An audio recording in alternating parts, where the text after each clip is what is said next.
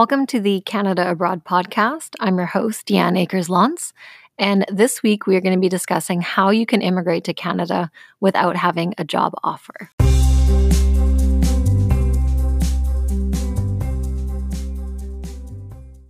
When looking to immigrate to Canada, there are a variety of options available.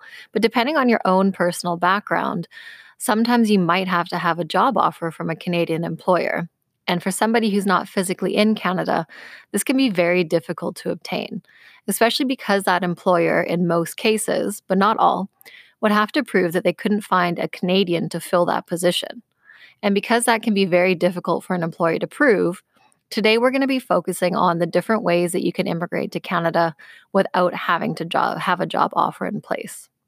Now, we're going to focus in on three specific different areas. The first is for direct to permanent residency options. And what we mean by this is when your visa is issued at the end of the day, you're going to have full Canadian permanent residency. So when you arrive in Canada, from the first day of arrival, you will be a permanent resident. The second group of options is going to be temporary residency to permanent residency. So for these, you might have to start off on maybe a study permit for several years and then transition to permanent residency. The last option we're going to discuss is more for entrepreneurs and business people. This will also typically start with a temporary permit and lead to permanent residency. But these programs are specific to people who want to start up a business or purchase an existing business. So, for the first group, the ones who can get permanent residency directly, this is more for the people using the express entry system. Now, express entry is used by those people who are trying to immigrate using the Federal Skilled Worker Program, the Federal Skilled Trades Program, and the Canadian Experience class. As long as you meet the criteria of one of those programs, you can then create an express entry profile and go into the express entry system. Then, what happens is, on average, every two weeks, the Canadian government will select people from that express entry system based on their score alone. Now, this is where the problem can come in for some people. If your score is too low, you may never actually get selected for permanent residency. And you could just end up sitting in that express entry pool for one, two, three, or four more years and not actually go anywhere. So, if you are looking at using one of those programs that goes through Express Entry, before you start with anything, you're really going to want to make sure that your score, and now this specific score that we're talking about is called a comprehensive ranking system score, or people call it a CRS score for short. So, you'll want to make sure that that score is high enough before you start pursuing this option. Some people, they get half of the information. They might know that they qualify as a federal skilled worker. They get their documents together and they get into the express entry system, but then they get a surprise when they learn that their comprehensive ranking system score is too low. But for those people who have a high enough comprehensive ranking system score, this is definitely the best option available to immigrate to Canada without having to have a job offer. Lately, though, the people that they have been selecting have had a very high score, up in the 470s. To get to this level, you typically need to be under 34, have a master's degree or higher, three years of full time paid experience in one skilled profession, very proficient in English. And if you're married, your spouse would have to have a very similar pro, um, profile. Also, those with siblings in Canada, they get extra points. Those who have worked in Canada previously or studied in Canada previously get extra points. People who are proficient in French and English have a huge advantage over those who are only proficient in one of those languages. So, this is just to give you an idea the type of profile that they're selecting at the moment. So, if it is an option for you, it's definitely a great one. But for those who can't qualify through one of these programs, we're going to move on to other options. Now, the next option for those people who don't have a job offer would be to study in Canada. So, if you can get accepted into an eligible Canadian educational institution or what they call a designated learning institution, you would then apply for a study permit. Now, if you study in Canada for a year or longer, this can add points to an existing Express Entry profile if that's what you're trying to do. But for others, if you study in Canada, depending on the institution that you study at and the program that you're studying, when you graduate, you might be eligible for a post graduation work permit. And this is an open work permit that would allow you to work for any employer anywhere in Canada. Now, this work permit is typically issued for the same duration as what your study program was, up to a maximum of three years. So, if we look at it that way, you can enter Canada first on a study permit. Then, if you're eligible, get your post graduation work permit. And if you've worked in Canada for a year or longer in a skilled occupation, you would also then be eligible under the Canadian Experience class. The Canadian Experience class will also end up going through the Express Entry system. But typically, depending on your age, if you've studied in Canada, and depending on the years of Canadian work experience that you have, this may result in you having a high comprehensive ranking system score. Or people who currently have a low score might look at the study option to give them the additional points that they need. Now, the other option is depending on the province that you're going to be studying in and the program that you're going to be studying in. Some provinces have specific provincial nominee programs for international students. Typically, but not always, you would be required to complete a master's or a PhD in Canada to be eligible for these programs. So, if you are interested in studying in Canada, and depending on your profile, you could either use this to add points to your Express Entry profile and increase your comprehensive ranking system score, or you could look at the province that you want to study in, in to see if they have a specific provincial program for you. Because with that option, once you've graduated, you could apply direct for permanent residency through one of those provincial programs. Another way that people can go direct to permanent residency without going through a temporary permit is the Federal Self Employed Persons Program. Now, this is for people who have the relevant work experience. So, this is in the cultural activities or athletics at a world class level, or they've been a self employed person in cultural activities or athletics. Now, with these programs, they're only going to work look at your experience in the last 5 years. And they use a points-based system. So obviously if you have 5 years instead of 4 or 3, you are going to score higher. And the minimum experience that they're looking for if you're applying under a cultural activity would be two one year periods of being self employed in culture activities or two one year periods participating at a world class level in cultural activities, or a combination of a one year period being self employed and a one year period participating at a world class level. If you're looking at applying through the athletics section, you need to show that you have either two one year periods of being self employed in athletics or two one year periods participating at a world class level in athletics, or again, a combination of one year being self employed and one year participating at a world class level.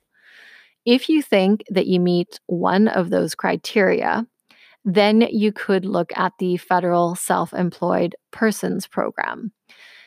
With this, they will still look at factors such as age, education, and language abilities, but their scoring system is a lot more lenient than other programs such as the Federal Skilled Worker Program. Their scoring system is out of 100, but for this, you only have to get 35 points or above. But again, you have to meet one of those criteria in terms of your work experience, which not everyone is going to be able to prove because it's only specific occupations that they are looking at. Another way that people can immigrate to Canada without having a job offer is through family sponsorship. For this, you have to have a qualifying relative living in Canada who's either a Canadian citizen or a permanent resident and meets the requirements to sponsor you. Now, family sponsorship typically is for someone who is a Canadian citizen or permanent resident of at least 18 years of age who is looking to sponsor their spouse. So, this could be married or common law or a conjugal partner, or they're looking to sponsor their dependent child, or they're looking to sponsor their own parents or grandparents. So, if you don't have one of those relatives in Canada, it's not likely that you could be sponsored under the family class. There is a specific exception for those who have no other living relatives. So, in this case, the person in Canada who is a Canadian citizen or permanent resident would have to have no living relatives. So, they're not married, they have no children, and no other living relatives. And the same in some cases would apply to the person being sponsored. So it's more of a rare situation. This program is mostly for people who are married to a Canadian citizen or permanent resident, or one of their parents is a Canadian citizen or permanent resident, or they are looking to sponsor their own parents or grandparents. Now, just of note with someone who is a Canadian citizen or permanent resident and they are looking to sponsor their own dependent child, that child would have to be under the age of 22. Once a child reaches the age of 22, they're no longer considered a dependent child by Immigration, Refugees, and Citizenship Canada. So keep that in mind when you are looking at the family sponsorship route. We're now going to move on to the business programs or entrepreneur programs. These, again, are for people who are interested in starting a business in Canada, investing into a business in Canada, or purchasing an existing business. Now, depending on the business that you're going to be starting, you may or may not start off on a work permit in Canada. Now, when we look at business programs, most of them are provincially regulated. So, what this means is depending on where you want to open your business or where you're purchasing your business, the province that it's based in is going to dictate what the requirements are. For some of these provinces, you're going to have to have a minimum net worth of at least $500,000 Canadian or more. And you might have to invest a minimum of $200,000 Canadian or more. The net worth requirements and the investment amounts will vary from province to province. The other minimum requirements that they would be looking for will also vary from province to province, but typically there's going to be requirements on the number of Canadian citizens or permanent residents that you need to hire. There's going to be a minimum time frame in which you need to hire those individuals. When they talk about the minimum investment that you need to make, they are going to stipulate what this money can and cannot be used for. Each province will also have a list of businesses that they will not accept. Um, some that come to mind could be a coin operated laundry, something that's done for passive investment, they want to see that you are going to be working in that business on a day to day operational basis. So, if you're just looking to make a passive investment, then this is not really the option for you. If you know that you're going to be working in that business and you have the funds available, this might be an option. Now, depending on the province that you want to open the business in, some of them operate almost like express entry for business people. What you would do is you would put together your business plan and submit it to the province, and they would then assign you a score. When they're doing the score, it's based on a variety of factors. So it could be your own age, your level of education, your own experience owning and operating a business or managing a business, your language proficiency, where you want to open the business, maybe more points allocated for more rural areas and lower scores for more populated areas. You could be given extra points for the type of industry that you're looking to open the business in. And then they'll also rank the feasibility of your business plan. If you say that you're going to invest $200,000, does it make sense for the type of business that you're opening? Are you going to end up spending that much money? Is it going to cost more money than that? And once they've assigned you a score, they then select the highest ranking business plans and invite those people to apply through the entrepreneur program. So, again, you might have the minimums required and you might put together a business plan. But if there's somebody out there with a higher net worth and they can invest a lot more money, they are going to score higher than you. So you can always investigate and do a mock up of what you think your business plan is going to look like to see if it would be competitive or not. Now, with those provincial business programs or entrepreneur programs, typically what's going to happen is they would first issue you with a work permit if you were selected. And that would allow you to travel over to Canada to start implementing your business plan. Then they would give you a specific period of time in which that business plan had to be implemented. And they would then come check in with you and verify that those requirements had been met. If the requirements had been met, they would then allow you to apply for your permanent residency. But if you had not met the requirements, then you may lose that money of investment and have to go home. So, with these programs, it can be a little bit risky. Your spouse would be included, and any children under the age of 22 can also be included. The next option that you can look at is for investors. Now, I'm just going to note this. This is specifically for the province of Quebec. And at the moment, this program is closed for reevaluation. And it's estimated to be reopening in July of 2020. At that time, these requirements may have changed, so you'll want to check back in. But as the program was before it closed, you had to have a net worth of at least $2 million Canadian and you had to be willing to invest $1.2 million Canadian over a five year period. And that money would be returned to you after those five years, but it would be returned without interest. So if you do have a high net worth and you're willing to invest that much money with no interest on your return, that might be something that you could look at. But again, you'll want to check back in July of 2020 to see if any of those requirements had changed. The next option without a job offer could be again for somebody looking to open a business. But let's say the type of business that you're looking to open, maybe you can't meet the requirements of one of the provincial programs. You could look at what's called an owner operator labor market impact assessment.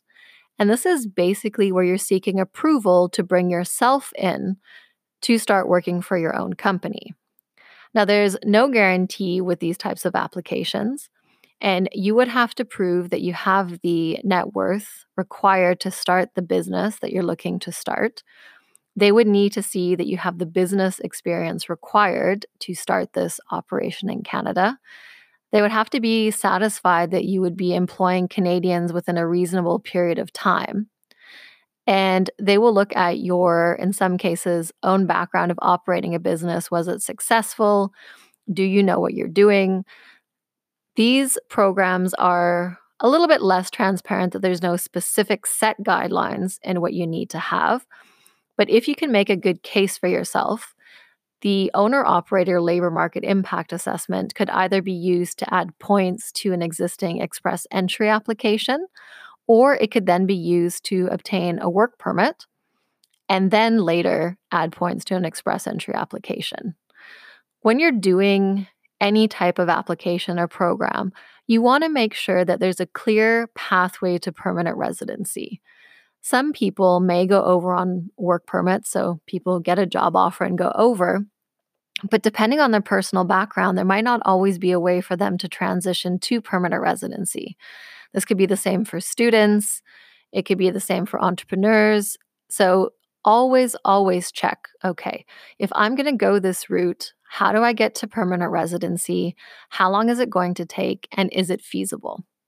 So, the options that we've discussed today, they're going to be relevant for some people some people might have more than one option, and others might have no options available to them. And they might be the ones that have to go and find a job offer in Canada to get to permanent residency eventually. Now, the other scenario that we haven't discussed yet that I'm going to note is the Working Holiday Program or International Experience class. Depending on what type of passport you have, you might be eligible for a working holiday. And depending on which country you're from, these can be issued between six months up to two years. So, with these, if you manage to work in Canada for a year or longer and you were working in a skilled occupation, this could then be used for the Canadian Experience class and you could go through Express Entry. If, in addition to that Canadian experience, you also have foreign work experience, you could then qualify under the federal skilled worker, and that again would go through Express Entry. So, if you are trying to go through Express Entry and your score is a little bit low, if you have an eligible passport and nationality, a working holiday might be a good way to go over and boost your points. This can be verified through our website. We have a link available so that you can see the countries that are available for these working holiday programs. And if your passport is on the list, you'll just want to check that you meet the age requirements. Some of them, it's only for those under the age of 30 or under the age of 35. So it's not going to be available to everybody. The other thing to note is you cannot take spouses and children with you. So, this is more applicable for your single individuals. Because if you are married with kids, you can only go over by yourself and you'd have to leave them behind.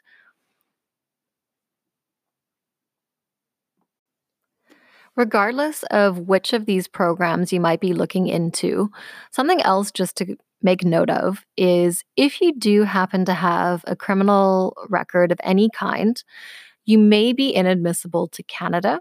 So you might want to have a discussion with a regulated consultant or a lawyer to see if that criminal record is going to hinder your application. Depending on when the charge occurred, if you were convicted, what happened after conviction? Did you just have to pay a fine? Did you lose your license if it was driving while intoxicated? All of these factors will come into play. So it's important to know this before you start a application because you don't want to go ahead with something only to have it refused later down the line. The other thing to keep in mind is medical conditions. So, this would be for the main applicant, their spouse, or their dependent children. If you have any kind of condition which could be an excessive demand on the Canadian health or social services system, this could be a reason for your application to be refused as well or if any of you have a medical condition which they deem to be highly contagious. So, if you know that you have one of these conditions, again, it might be worth looking into that to see if you are going to exceed the excessive demand threshold or not before starting an application. Because, again, you don't want to spend all the money to go down that path only to have your application refused at the end of the day for one of these reasons. That concludes this week's episode. Thank you for tuning in. This has been the Canada Abroad podcast, and we hope that you'll tune in to our next episode.